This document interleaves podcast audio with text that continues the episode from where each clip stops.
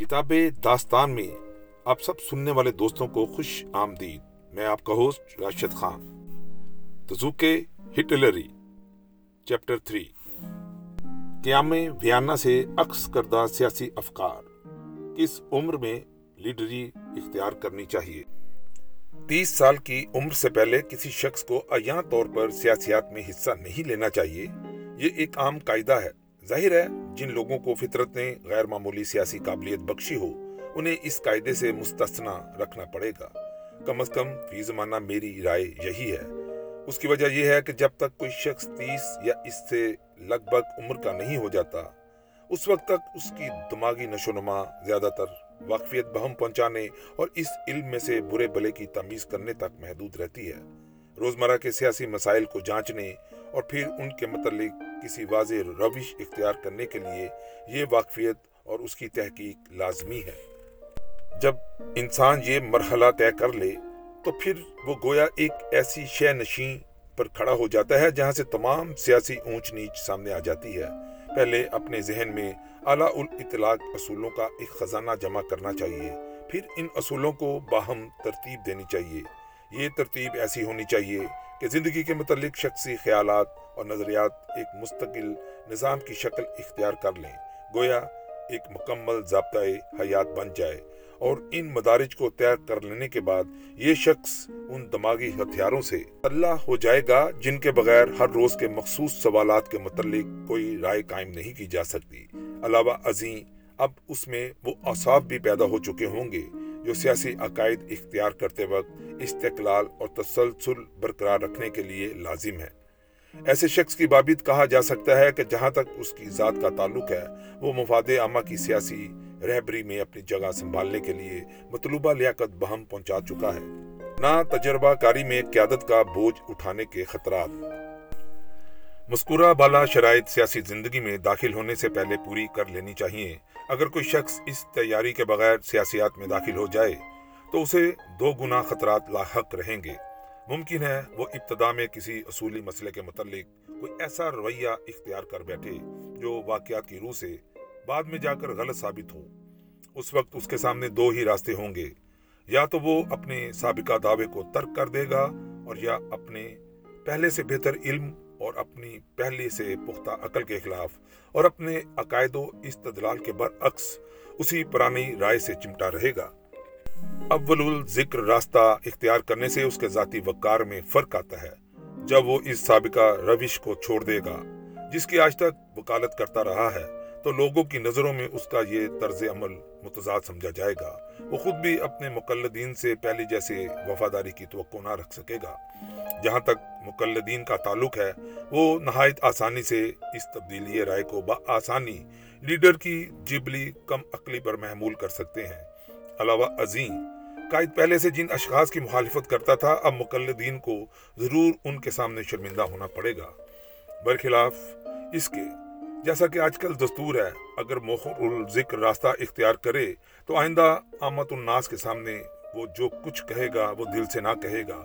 جو جو اس کی یہ دو رخی بڑھتی جائے گی، اس کے دعوے سرسری اور بے اثر ہو کر رہ جائیں گے۔ وہ اپنے آپ کو بچانے کے لیے ذلیل سے ذلیل طریقے اختیار کرنے شروع کر دے گا۔ خود تو اپنے کہے کی خاطر آخری حد تک جانے کو تیار نہیں۔ جس بات پر دل سے یقین نہ ہو، اس کے لیے کون جان دیتا ہے؟ لیکن اپنے مقلدین سے روز افزوں مطالبات کیے جاتے ہیں۔ حقیقت یہ ہے کہ قائد کے اخلاص میں جس قدر کمی آ جائے، اتنا ہی کم بخت بغیر سوچے سمجھے مقلدین کے سر پر سوار ہوتا چلا جاتا ہے۔ انجام کار وہ قیادت کی بچی کچی ذمہ داریوں سے پیچھا چھڑا کر سیاسی چال بازیوں کو اپنا مسلک بنا لیتا ہے۔ غرض وہ ان لوگوں کی منڈلی میں جا شامل ہوتا ہے، جن کا واحد اصول یہ ہے کہ کسی اصول کی پابندی نہیں کرنی۔ اس کی روش میں غرور اور تکبر کی رنگ امیزی ہونے لگتی ہے۔ اس کی دروگ گوئی کا ملکہ بے شرمی کی حد تک ترقی کر جاتا ہے۔ پیشہ ور ایم ایل اے۔ ایسا شخص کہیں پارلیمنٹ کا ممبر بن جائے تو ہر شریف آدمی کی بدقسمتی ہے۔ ایک بات روز اول سے ہی واضح ہو جائے گی۔ اس کے نزدیک تمام سیاسی جد و جہد کا منتہا نظر صرف یہ ہے کہ خود اس کا چمچائے رزق کہیں ہاتھ سے پسل نہ جائے۔ اس کا اور اس کے خاندان کا ذریعہ معاش یہی ممبری ہے۔ جو جو اس پر اس کے بیوی بچوں کا بار بڑھتا جائے گا، تو تو وہ اپنے حلقہ انتخاب کی نمائندگی اپنی ذات کے لیے مخصوص رکھنے کی خاطر زیادہ سختی سے لڑے گا۔ اسی بنا پر جو دوسرا شخص سیاسی قابلیت کا اظہار کرے، اسے وہ اپنا جانی دشمن تصور کرے گا۔ اگر کوئی نئی تحریک سر اٹھائے، تو وہ اسے اپنے زوال کا پیش خیمہ خیال کرتے ہوئے ایک خطرہ قرار دے گا۔ یہ پارلیمنٹری حشرات الارض کیا کیا الجھنے پیدا کرتے ہیں، اس پر میں بعد میں مزید روشنی ڈالوں گا۔ لیڈری اور پختہ سیاسی اصولوں کا تعلق۔ یہ ظاہر ہے، تیس سال کی عمر تک پہنچ کر بھی انسان کو بہت کچھ سیکھنا باقی رہتا ہے۔ تاہم، اب یہ سیکھنا اکثر و بیشتر محض سابقہ بنیادی عقائد کی توسیع پر مشتمل ہوتا ہے، جو نئی بات حاصل کی جائے وہ ان پہلے بنیادی عقائد کے جسم میں و منزلہ غذا کے جزو بدن ہو جائے گی۔ ایک اصولی ضابطۂ حیات قبل سے موجود ہے۔ اب صرف اس کے خاکے میں رنگ بھرے جا رہے ہیں۔ نیا علم حاصل کرنے کا یہ مطلب ہرگز نہیں کہ پرانے عقائد کو ترک کر دیا جائے، بلکہ اس کا مقصد فقط یہ ہے کہ انہی عقائد کو زیادہ تفصیل سے پھیلایا جا رہا۔ ہے یہی وجہ ہے کہ رفقہ کار کو کبھی یہ خیال نہ ستائے گا کہ آج تک ان کی رہبری غلط طور پر کی جاتی رہی ہے۔ برعکس اس کے جب وہ دیکھیں گے کہ ان کے قائد کی نشو نما ایک مستقل نہج پر ہو رہی ہے اور وہ نئے خیالات کو بھی اپنے ڈنگ پر لا کر جذب کر لیتا ہے، تو اس سے ان کا اعتماد اور بڑھ جائے گا۔ اس ارتقاء کی مثال بالکل جسمانی نشو نما کی سی ہے۔ غرض مقلدین کو اس کاروائی سے یہی احساس ہوتا ہے کہ وہ جن عقائد پر ایمان رکھتے ہیں ان میں مسلسل ترقی ہو رہی ہے۔ ان کی نظروں میں اس ترقی کا ہر مرحلہ ایک تازہ ثبوت پیش کرتا ہے کہ وہ آج تک جن عقائد کی تلقید کرتے رہے ہیں، وہ فی الواقعات صحیح ہیں۔ ناکام قیادت کے لیے آبرو مندانہ راستہ۔ جب کوئی لیڈر اپنے سابقہ اعلیٰ الاطلاق اصولوں کی بابت تسلیم کر لے کہ ان کی بنا ہی غلط تھی اور اس وجہ سے ان کے متعلق مزید واضح و تلقین ترک کرنے پر مجبور ہو جائے، تو ان حالات میں اس کے لیے صرف ایک ہی آبرو مندانہ راستہ کھلا ہے۔ وہ راستہ یہ ہے کہ اسے اپنے عقائد، غلط عقائد کے لیے پوری سزا برداشت کرنی چاہیے۔ اسے آئندہ کے لیے کسی سیاسی کارروائی میں پبلک طور پر حصہ نہیں لینا چاہیے۔ جب ایک دفعہ وہ اصولی غلطی کر چکا، تو عین ممکن ہے پھر بھی کہیں ٹھوکر کھائے۔ بہرحال، اب اسے اپنے ہم قوموں سے یہ توقع رکھنے کا کوئی حق حاصل نہیں کہ وہ پہلے کی طرح اس کی پشت پناہی جاری رکھیں۔ ہمارے آج کل کے لیڈروں کو یہ راستہ اختیار کرنا ہرگز پسند نہیں۔ اس کا ثبوت اس منڈلی کی عام بد امالیاں ہیں جو فی زمانہ اپنے آپ کو سیاسی قیادت پر معمور تصور کرتی ہیں۔ ساری منڈلی میں ایک شخص بھی تو ایسا نہیں جو یہ کام سنبھالنے کے قابل ہو۔ میں نے لوگوں کو قائل کرنے کا ڈب سکھایا۔ اگرچہ میں ان دنوں اکثر دوسرے اشخاص کے مقابلے میں سیاسی مسائل پر غور کرنے میں زیادہ وقت صرف کرتا تھا۔ پھر بھی میں نے کھلے طور پر سیاسیات میں حصہ لینے سے پوری احتیاط کے ساتھ اعتراض کیا۔ جو امور ہمیشہ مجھ پر مسلط رہتے تھے یا جو سوالات میرے دماغ میں ہے جان بپا رکھتے تھے، ان کا ذکر میں صرف ایک محدود حلقے کے سامنے کیا کرتا تھا۔ ایسے محدود دائرہ کے اندر رہ کر مسائل پر بحث کرنے سے کئی فائدے تھے۔ مجھے لوگوں کے سامنے جکتے کرنے کا کوئی شوق نہ تھا۔ برعکس، اس کے۔ میں اپنے گرد و پیش بیٹھنے والوں کے خیالات اور عقائد کو ٹٹول کر انہیں آہستہ آہستہ اپنے ڈب پر لانے کا لٹکا سیکھ لیا۔ اکثر ان کے خیالات اور عقائد بالکل خام اور دکیا نوسی ہوتے تھے۔ اسی طرح میں نے ہر ممکن طریقہ کار کا فائدہ اٹھاتے ہوئے انسانی نفسیات کے متعلق واقفیت بہم پہنچانی شروع کی۔ اس قسم کے مطالعہ کے لیے ویانا سے زیادہ مناسب مقام تمام جرمن قوم کے ہاں اور کہیں نہ تھا۔ آسٹریا کی سلطنت سیاست کی لیبارٹری تھی۔ ان دنوں سیاسی سوچ بچار کا دائرہ جرمنی کی نسبت آسٹریا میں زیادہ وسیع تھا۔ علاوہ عظیم یہاں سیاسی مفاد کی رنگا رنگی بھی زیادہ تھی۔ ہاں جرمنی میں پرشیا، ہمبرگ بحرہ شمالی کے ساحلی علاقے اس قاعدے سے مستثنا سمجھنے چاہیے۔ جب میں اس ضمن میں آسٹریا کا ذکر کرتا ہوں تو میری مراد اس عظیم الشان سلطنت کا وہ حصہ ہے جہاں جرمنوں کی آبادی غالب تھی۔ یہ حصہ اس سلطنت کا گہوارہ تھا۔ یہیں کے باشندے صدیوں سے سلطنت کی ثقافتی زندگی کا واحد سرچشمہ تھے۔ ورنہ آسٹریا کا سیاسی نظام قطن بودا تھا۔ جو جو زمانہ گزرتا جاتا تھا، سلطنت کے وجود اور استحکام کا انحصار زیادہ سے زیادہ جرمنوں پر تھا۔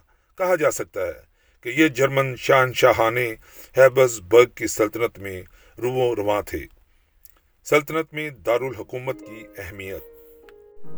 جو صوبے وراثتاً تاج شاہی سے وابستہ تھے، وہ سلطنت میں قلب کی حیثیت رکھتے تھے۔ یہی قلب تھا جو تمام سیاسی اور ثقافتی نظام میں دوران خون قائم رکھتا تھا۔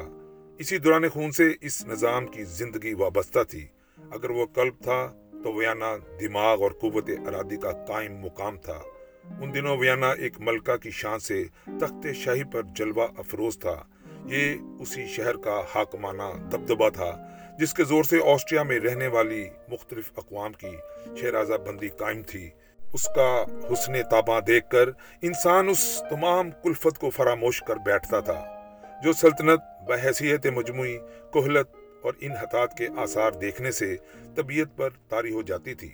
اگرچہ اندرونی طور پر سلطنت کو مختلف اقوام کی خوفناک کشمکش خون کی طرح کھا چکی تھی، پھر بھی بیرونی دنیا کو اور بالخصوص جرمنی کو محض ویانا کی دل فریب تصویر ہی نظر آتی تھی۔ یہ دھوکھا اس لیے اور بھی کبھی ہو جاتا کہ بظاہر ویانا کی شان و شوکت انتہائی عروج تک پہنچ چکی تھی۔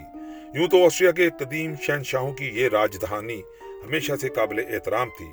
لیکن اب اس شہر کا منتظم ایک ایسا شخص تھا جسے بندوبست اور عمل داری کا غیر معمولی ملکہ حاصل تھا۔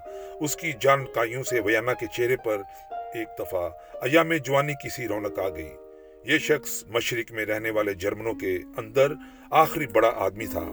سیاست دان ہونے کے جو معنی سرکاری حلقوں میں لیے جاتے ہیں، ان معنوں میں وہ سیاست دان نہ تھا۔ شخص کا نام ڈاکٹر کور لوہجر تھا۔ ویانا دارالحکومت اور شاہی قیام گاہ تو پہلے سے تھا، لیکن ڈاکٹر کار لوہجر نے اس کے شہری نظم و نسق کو کیا اقتصادی لحاظ سے اور کیا ثقافتی لحاظ سے ایک ایسے مقام پر پہنچا دیا کہ تمام سلطنت کا قلب ایک نئی طاقت سے حرکت کرنے لگا۔ اس طرح اس شخص نے اپنے آپ کو اس زمانہ کے مدبروں میں سے ہزار درجے بہتر ثابت کر دیا۔ مختلف قومیں ایک سلطنت میں نہیں رہ سکتی آسٹریا کا سیاسی نظام مختلف نسلوں سے مرکب تھا۔ اگر یہ نظام آخر کار تباہ ہو گیا، تو اس سے مشرق میں رہنے والے جرمنوں کی سیاسی ناقابلیت ہر کس ثابت نہیں ہوتی۔ تباہی کا بیج خود صورت حالات کی ناپائیداری پر مضمر تھا۔ ایک کروڑ انسان کسی ایسی سلطنت کو قائم نہیں رکھ سکتے۔ جس کے پانچ کروڑ باشندے مختلف اور باہم مخاسمت رکھنے والی قوموں پر مشتمل ہوں۔ ایسا ممکن ہونے کے لیے چند خاص شرطیں پہلے سے پوری ہونی چاہیے ان شرطوں کا پورا کرنا بھی تبھی کارگر ہو سکتا ہے جب ان کا فائدہ اٹھانے کے لیے وقت باقی ہو۔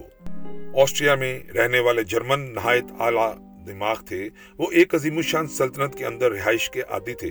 یہی وجہ تھی کہ وہ ان ذمہ داریوں کو خوب محسوس کرتے تھے، جو ایسی صورت حالات میں ان پر عائد ہوتی تھی آسٹریا کی سلطنت میں صرف جرمن ہی وہ قوم تھے، جو بادشاہ کے قلیل مملوکہ علاقوں سے باہر بھی نظر دوڑاتے تھے۔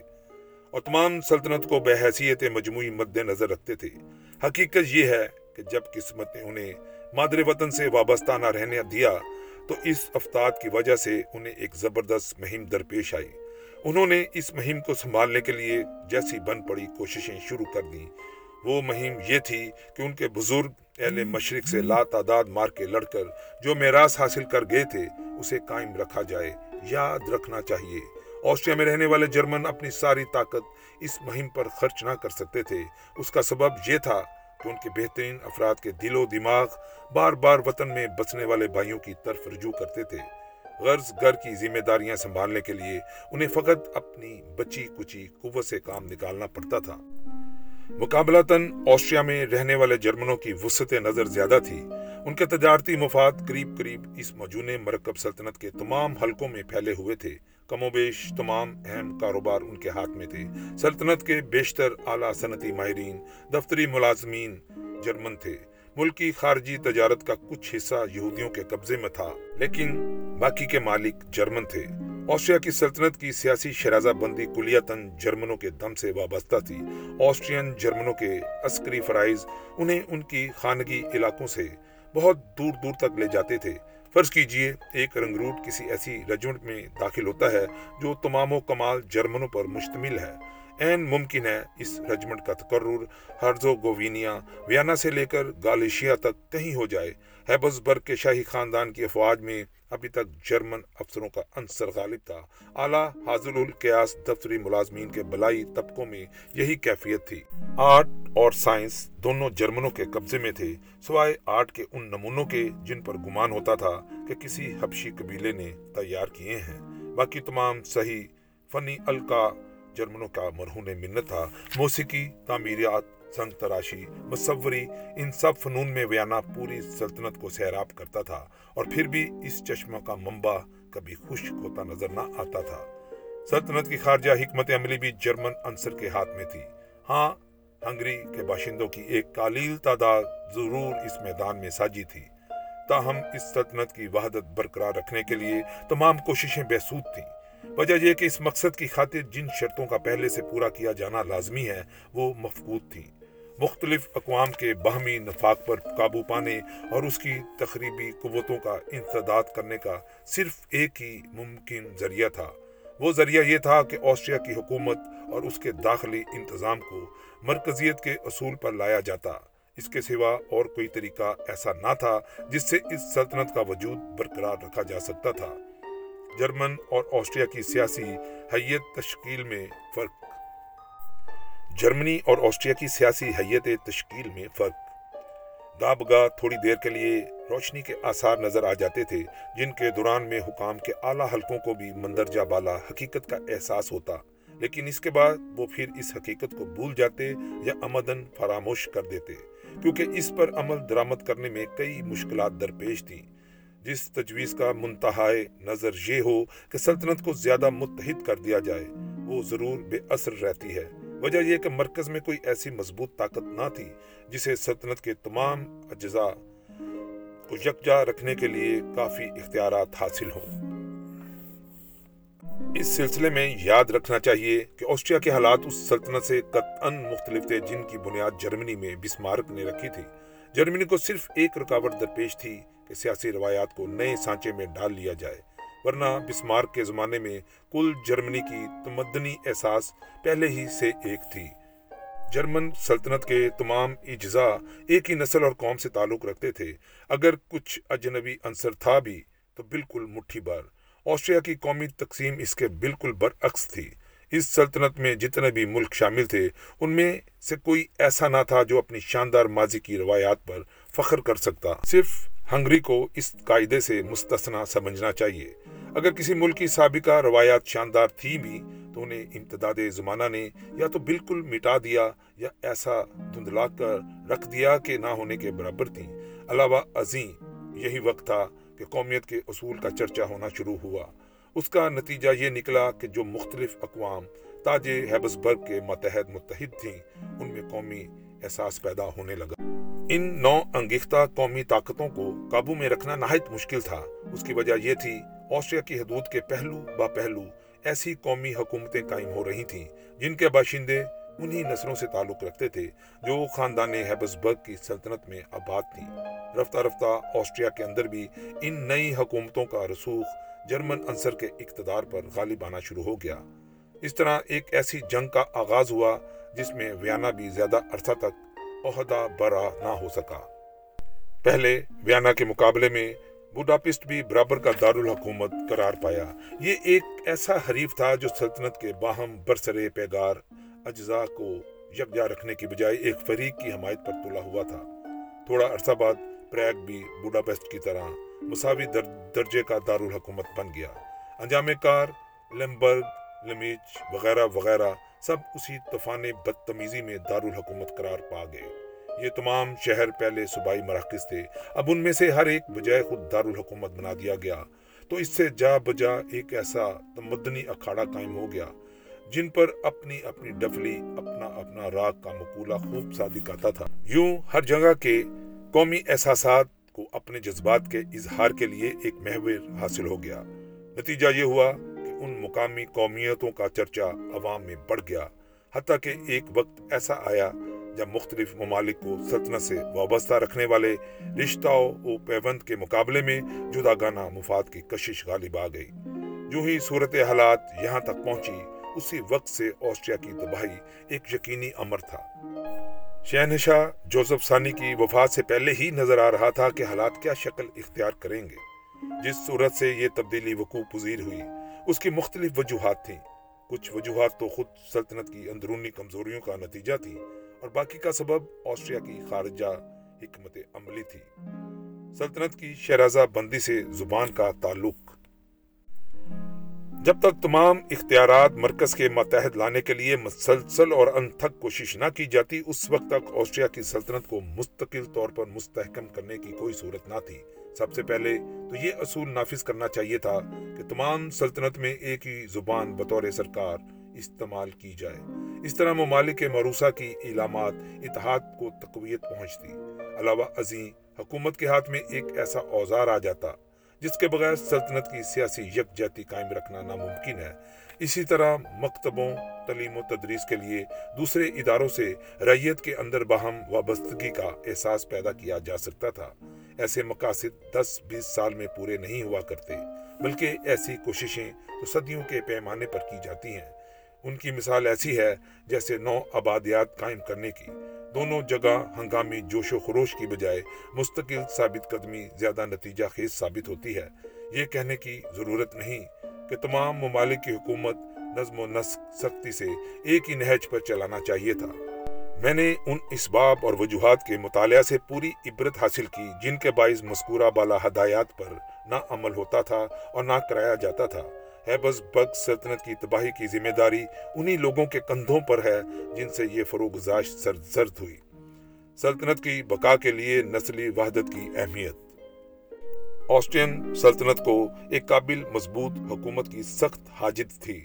سچ تو یہ ہے، اس سلطنت کے وجود کا انحصار ہی ایسی حکومت پر تھا۔ کسی اور سلطنت کو ایک قابل اور مضبوط حکومت کی اتنی ضرورت ہرگز نہ ہوگی۔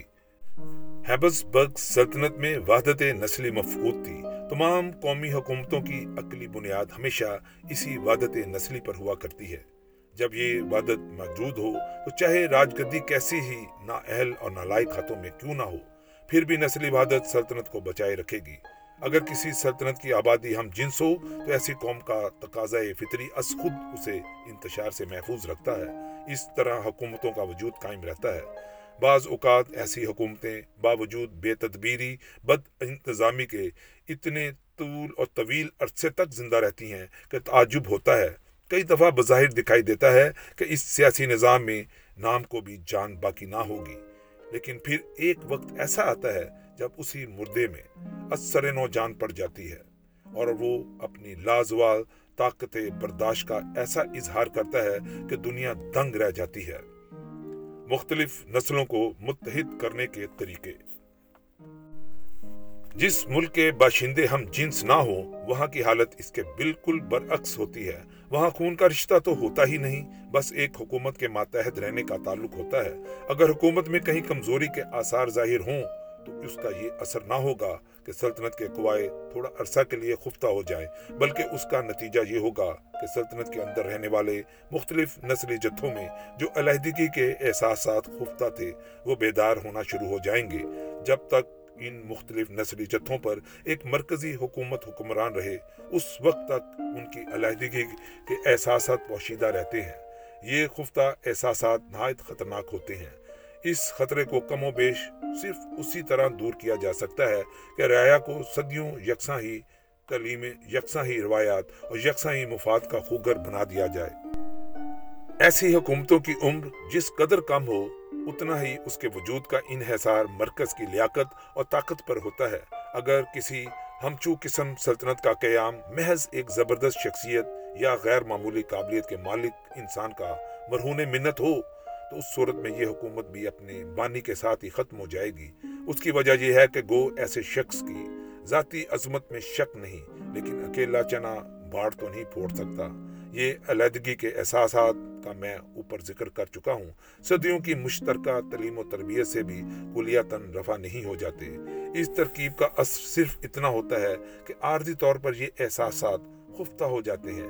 جب بھی مرکزی حکومت میں کمزوری کے آثار ظاہر ہوں، اسی وقت ان احساسات میں اثر نو بیداری پیدا ہو جاتی ہے۔ مشترکہ تعلیم اور مشترکہ روایات بلائے طاق دری رہ جاتی ہیں۔ علیحدہ قومیت کا احساس اپنی طاقت کے زور سے پھر اپنے جدا گانا راستے پر گامزن ہو جاتا ہے۔ جو کچھ میں اوپر کہہ آیا ہوں، شاہان ہیبس برگ اس حقیقت سے غافل تھے۔ یہی غفلت، وہ دردناک جرم تھا جس کی پاداش میں ان کا تخت و تاج چھن گیا۔ خاندان ہیبس برگ میں صرف ایک تاجدار ایسا تھا جسے قدرت نے آخری مرتبہ چراغ ہدایت دکھا کر اس کی رہنمائی کی۔ اس روشنی سے اسے اپنے ملک کا مستقبل تھوڑے عرصے کے لیے صاف نظر آیا۔ اس کے بعد جلد ہی یہ چراغ ہمیشہ کے لیے بجھ گیا۔ غفلت کا وبال سخت ہوتا ہے۔ جوزف سانی تھا تو جرمن قوم کا تاجدار، لیکن رومن شہنشاہ کے نام سے مشہور ہے۔ جب اس نے دیکھا، اس کا خاندان سلطنت کے ایک دور افتادہ گوشے میں منتقل کر دیا گیا ہے، تو اسے سخت اندیشہ لاحق ہوا۔ اس نے سوچا کہ وہ وقت قریب ہے جب ہمارا تخت و تاج تباہ ہو جائے گا۔ اس انجام سے بچنے کے لیے یہ آخری موقع ہے۔ آسٹریا تو باندھ باندھ کی قوموں کا چڑیا خانہ ہے۔ اگر سر پر منڈلاتے ہوئے خطرات کی روک تھام کے لیے ابھی سے کوئی صورت نہ نکالی، تو یہی چڑیا خانہ ہماری قبر بن جائے گا۔ بس ایک ہی علاج باقی ہے۔ بزرگوں کی غفلت سے جو حالات بگڑ چکے ہیں، ان کی اصلاح کی طرف توجہ دینی چاہیے۔ جوزف ثانی کو بنی آدم کا رفیق بھی کہتے ہیں۔ اس نے مافوق البشر بشر ہمت سے کام لیتے ہوئے اپنے مورسوں کی لاپرواہیوں، بے تدبیریوں کے نتائج زائل کرنے کا بیڑا اٹھایا۔ اس نے دس سال کے عرصے میں وہ تمام خامیاں پوری کرنی چاہیے جو صدیوں کی پیداوار تھی۔ اگر قسمت اسے چالیس سال بھی اسی طرح محنت کرنے کی مہلت دیتی اور اگر دو نسلوں تک بھی وہ کام جاری رہتا جس کی اس نے ابتدا کر دی تھی تو شاید آسٹریا کی سلطنت بچ جاتی۔ ایسا ہونا موجزے سے کم نہ تھا۔ یہ شہنشاہ دس ہی سال کی حکومت کے بعد مر گیا۔ اس کا جسم اور جان دونوں شل ہو چکے تھے۔ اس کی تجویزیں بھی اسی کے ساتھ قبر میں داخل ہو گئیں اور آج تک اس کے مقبرہ میں اسی طرح دفن ہے کہ پھر کہیں بھی دنیا میں ان کا ذکر تک نہیں آیا۔ اس کے وارثوں میں نہ تو قابلیت تھی، نہ اتنا استقلال تھا کہ وہ اس کام کا پوری طرح کر سکتے جو انہیں درپیش تھا۔ طبقاتی رکابت قومی اتحاد کی دشمن ہے۔ طبقاتی رکابت قومی اتحاد کی دشمن ہے۔ تھوڑے ہی عرصے بعد یورپ میں ایک نئے انقلابی دور کے آثار حویدہ ہونے لگے۔ بغاوت کی چنگاریاں آسٹریا میں جگہ جگہ پھیل چکی تھی جب اس آگ کے شعلے بلند ہوئے تو ان شعلوں کو ہوا دینے والی طاقتیں معاشرتی یا سیاسی بے چینی کی پیداوار نہ تھیں بلکہ ان طاقتوں کی بنا سراسر مختلف نسلی جتھوں کی قومی تمناؤں پر تھی۔ اٹھارہ سو اڑتالیس میں سارے یورپ کے اندر انقلابی تحریکات کا زور تھا۔ تمام یورپین ممالک میں انقلابی رجحانات کی بنا طبقاتی کش مکش پر تھی۔ صرف آسٹریا ایک ایسا ملک تھا جہاں اس انقلابی رو نے ایک نئی صورت اختیار کی جہاں انقلابی جد و جہد کی بنیاد نسلی رکابت پر تھی۔ آسٹرین جرمن اس انقلابی تحریک کی اصلیت فراموش کر چکے تھے۔ ممکن ہے انہوں نے شروع سے یہ اصلیت شناختی نہ کی ہو۔ یہی وجہ تھی کہ وہ بھی اس انقلابی بغاوت میں حصہ لینے لگے۔ غرض انہوں نے خود ہی اپنے پاؤں پر کلہڑا چلایا۔ ان کے اس طرز عمل سے پارلیمنٹری جمہوریت آسٹریا میں بھی جڑیں پکڑ گئی۔ نتیجہ یہ ہوا کہ پارلیمنٹری جمہوریت نے جلد ہی آسٹرین جرمنوں کا اقتدار ملیا میٹ کر دیا۔ بے تدبیری زوال کی ابتدا ہے۔ آسٹریا میں ایک نمائندہ پارلیمنٹ تو قائم کر دی گئی، لیکن اس بنیادی شرط کو نظر انداز کر دیا گیا کہ تمام سرکاری کاروبار کے لیے ایک ہی زبان استعمال کی جائے۔ یہ فروغ گزاشت آسٹریا میں بسنے والے جرمنوں کے اقتدار پر پہلی ضرب کاری تھی۔ اس کے بعد سلطنت کا زوال تو اسی وقت سے یقینی تھا۔ اب صرف دیر یا زور کا سوال تھا۔ اس کے بعد جو کچھ ہوا، وہ محض ایک تاریخی دلچسپی رکھتا ہے کہ ایک سلطنت کا خاتمہ کس طرح ہوا۔ سلطنت کا انتشار بتدریج ترقی پر تھا۔ اس انتشار کو دیکھ کر ایک طرف صدمہ ہوتا تھا تو دوسری طرف عبرت بھی حاصل ہوتی تھی۔ تاریخ نے آسٹریا کی موت کا فتویٰ دے دیا تھا۔ اب اس حکم کے نتائج ہزار ہاتھ چھوٹی موٹی تفصیلات کی شکل میں ظاہر ہو رہے تھے۔ زوال کی کھلی نشانیاں قوم کے سامنے آشکار تھی۔ اگر باوجود اس کے لوگوں کی ایک کثیر تعداد آنکھیں بند کر کے مزے سے چل پھر رہی تھی، تو اس تغافل سے صرف یہ ثابت ہوتا تھا کہ دیوتاؤں نے آسٹریا کو تباہ کر دینے کا فیصلہ کر لیا ہے۔ میں تفصیلات کا ذکر نہیں کرنا چاہتا۔ کیونکہ وہ اس کتاب کے موضوع سے باہر ہیں۔ میں صرف ان واقعات کو بالتفصیل بیان کرنا چاہتا ہوں جو ایک مثال کا کام دے سکتے ہیں اور اس لیے زمانہ حاضرہ کے لیے بھی اہمیت رکھتے ہیں۔ یہ واقعات ان وجوہات کے آئینہ دار ہیں جو قوموں اور سلطنتوں کے زوال کا باعث ہوا کرتی ہیں۔ علاوہ عظیم ان واقعات کے مشاہدہ سے خود مجھے اپنے سیاسی عقائد کی بنیاد قائم کرنے میں بہت مدد ملی۔ سلطنت کے جن شعبوں سے ان حطات کے واضح واضح اور سری آثار ظاہر تھے۔ ان میں آسٹریا کی پارلیمنٹ بھی شامل تھی۔ حالانکہ یہ ایک ایسا ادارہ تھا جسے حکومت کے باقی تمام اعضاء سے زیادہ مستحکم ہونا چاہیے تھا۔ تنزل کے آثار ایسے حویدہ تھے کہ کوتا بین اور سادہ لو نگاہوں سے بھی پوشیدہ نہ رہ سکتے تھے۔ برطانوی پارلیمنٹ کی ہر نقل کامیاب نہیں ہو سکتی۔ صاف ظاہر تھا، یہ اجتماعی مجلس انگلستان کی پارلیمنٹ کا چربہ ہے، لیکن انگلستان کی پارلیمنٹ تو اپنے ملک کی تاریخی جمہوریت کا نمونہ ہے۔ برعکس، اس کے آسٹریا میں یہ قابل تعریف نظام منتقل کرتے ہوئے خالی مکھی پر مکھی مارنے کی کوشش کی گئی تھی۔ جس طرح برطانیہ میں پارلیمنٹ کے دو ایوان ہیں اسی طرح آسٹریا میں بھی ایک تو آمات الناس کے نمائندوں کا ایوان تھا اور دوسرا ایوان روسا۔ یہ دونوں ایوان اپنے اجلاس ویانا میں منعقد کرتے تھے۔ دونوں کے لیے علیحدہ علیحدہ امارات تھی برطانوی ماہر تعمیرات بیری نے جب دریائے ٹیمز کے کنارے پارلیمنٹ کے ایوانات تعمیر کیے تھے۔ چنانچہ اس عالیشان عمارت میں بارہ سو محرابیں تاکچے اور ستون ہیں۔ بیری نے ہر جگہ انگلستان کی تاریخ کی رعایت سے نقش و نگار اور مجسمے بنائے ہیں۔ انہی نقش و نگار اور مجسموں نے دارالعلوم اور دارالعمرہ کو قومی شان و شوکت کا مندر بنا دیا ہے۔ برخلاف اس کے ویانا کے معماروں کو پہلی دقت اسی مرحلے پر پیش آئی۔ یہاں کا ماہر تعمیرات قوم کا ولندیز تھا، جب وہ امت الناس کے ان نئے نمائندوں کے لیے ایک مرمری محل تیار کر چکا تو اس کی آرائش کے لیے اسے قدیم یونانی اور رومی تاریخ کا زیر بار احسان ہونا پڑا۔ پارلیمنٹری جمہوریت کا یہ مقدس ناچ کر تو بن کر تیار ہو گیا۔ لیکن اس کی سجاوٹ کے لیے رومی اور یونانی مدبرین اور حکمہ کے مجسموں اور تصویروں کی محتاجی محسوس ہوئی۔ ہر دو ایوانات کی پیشانی پر ایک تصویر بنی ہوئی ہے۔ اس تصویر کی مثال بہینہ ایسی ہے۔ جیسے کوئی شاعر ہجو لکھ کر تنز کے طور پر این ممدو کے دروازے پر لٹکا آئے۔ تصویر میں ایک رت دکھائی گئی ہے، جس کے اندر چار گھوڑے جتے ہوئے ہیں۔ چاروں مختلف سمتوں کی جانی منہ کر کے دنیا کے چاروں کونوں کی طرف بھاگ رہے ہیں۔ اس عمارت کے چار دیواری کے اندر جس قسم کی سرگرمی کا ارتکاب کیا جاتا تھا، اس کو ظاہر کرنے کے لیے اس سے بہتر کارٹون اور کوئی نہیں بنایا جا سکتا۔ سلطنت میں رہنے والی اقوام کو اعتراض تھا کہ اگر ایوان پارلیمنٹ کی آرائش میں آسٹریا کی تاریخی عظمت کا مظاہرہ کیا گیا تو یہ امر ہماری رنجش اور اشتعال کا باعث ہوگا۔ جرمنی میں بھی ہمچو قسم کے واقعات پیش آئے۔ وہاں کی رشتاخ یا پارلیمنٹ کا ایوان ویلٹ کی زیر نگرانی تعمیر ہوا تھا۔ اس ایوان کو جرمن قوم کے نام سے منسوب کرنے کی نوبت اس وقت آئی جب جنگ عظیم کی بجلیاں سر پر کڑک رہی تھی۔ اس وقت بھی منسوب کرنے کی رسم یوں ادا ہوئی کہ انتصاب کا مضمون ایک تختی پر لکھ کر لگا دیا گیا۔ پارلیمنٹ اور ڈکٹیٹرشپ جب میں آسٹریا کے دارالعوام کی کارروائی سننے کی خاطر پہلی مرتبہ گیا تو اس وقت میری عمر ابھی بیس سال بھی نہ تھی۔ میں اس پہلے تجربہ سے ہی نہایت بد مزہ ہوا۔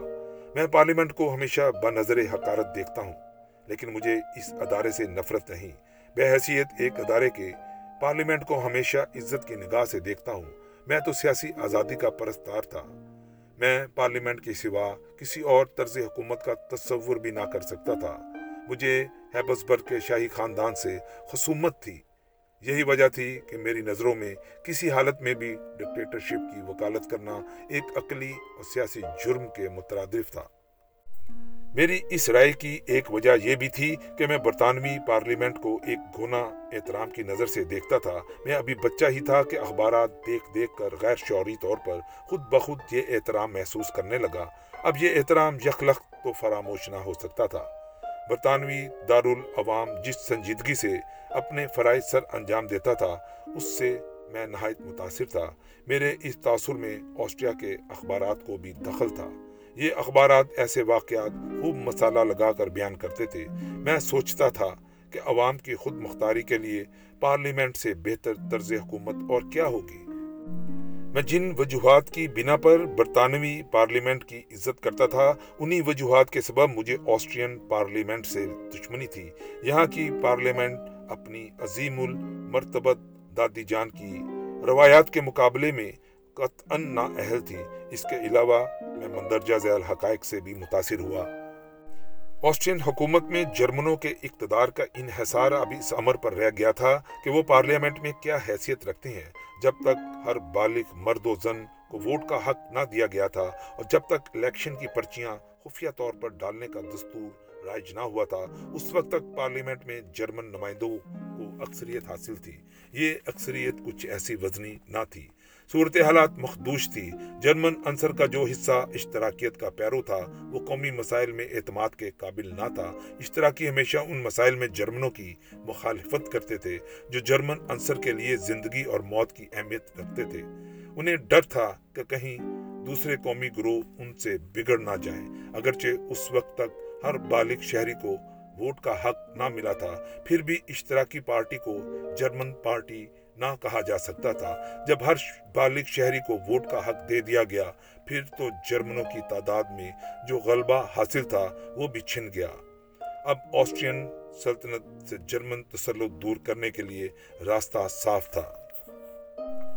نمائندگی کے نظام میں جرمنوں کو بے حیثیت جرمنوں کے کوئی طاقت حاصل نہ تھی۔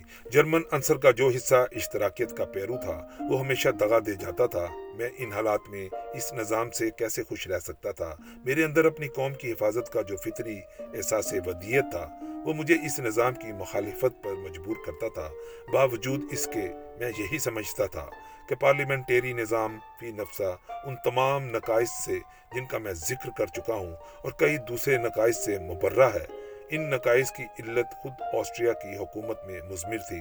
مجھے اب بھی پختہ یقین تھا کہ اگر مجلس نیابت میں جرمنوں کی اکثریت بحال کر دی جائے، تو پھر جب تک آسٹرین سلطنت کا وجود باقی ہے، اس نظام کی مخالفت کی ضرورت نہ ہو۔ یہ تھے میرے خیالات جب میں پہلی مرتبہ ان لڑائی جھگڑے کے مقدس ایوانات میں داخل ہوا۔ ان ایوانات کی تقدس بس ان کی عالیشان امارات اور تبانی حسن تک محدود تھی۔ امارت کیا تھی؟ جرمنوں کی سرزمین پر ایک یونانی عجوبہ کھڑا تھا۔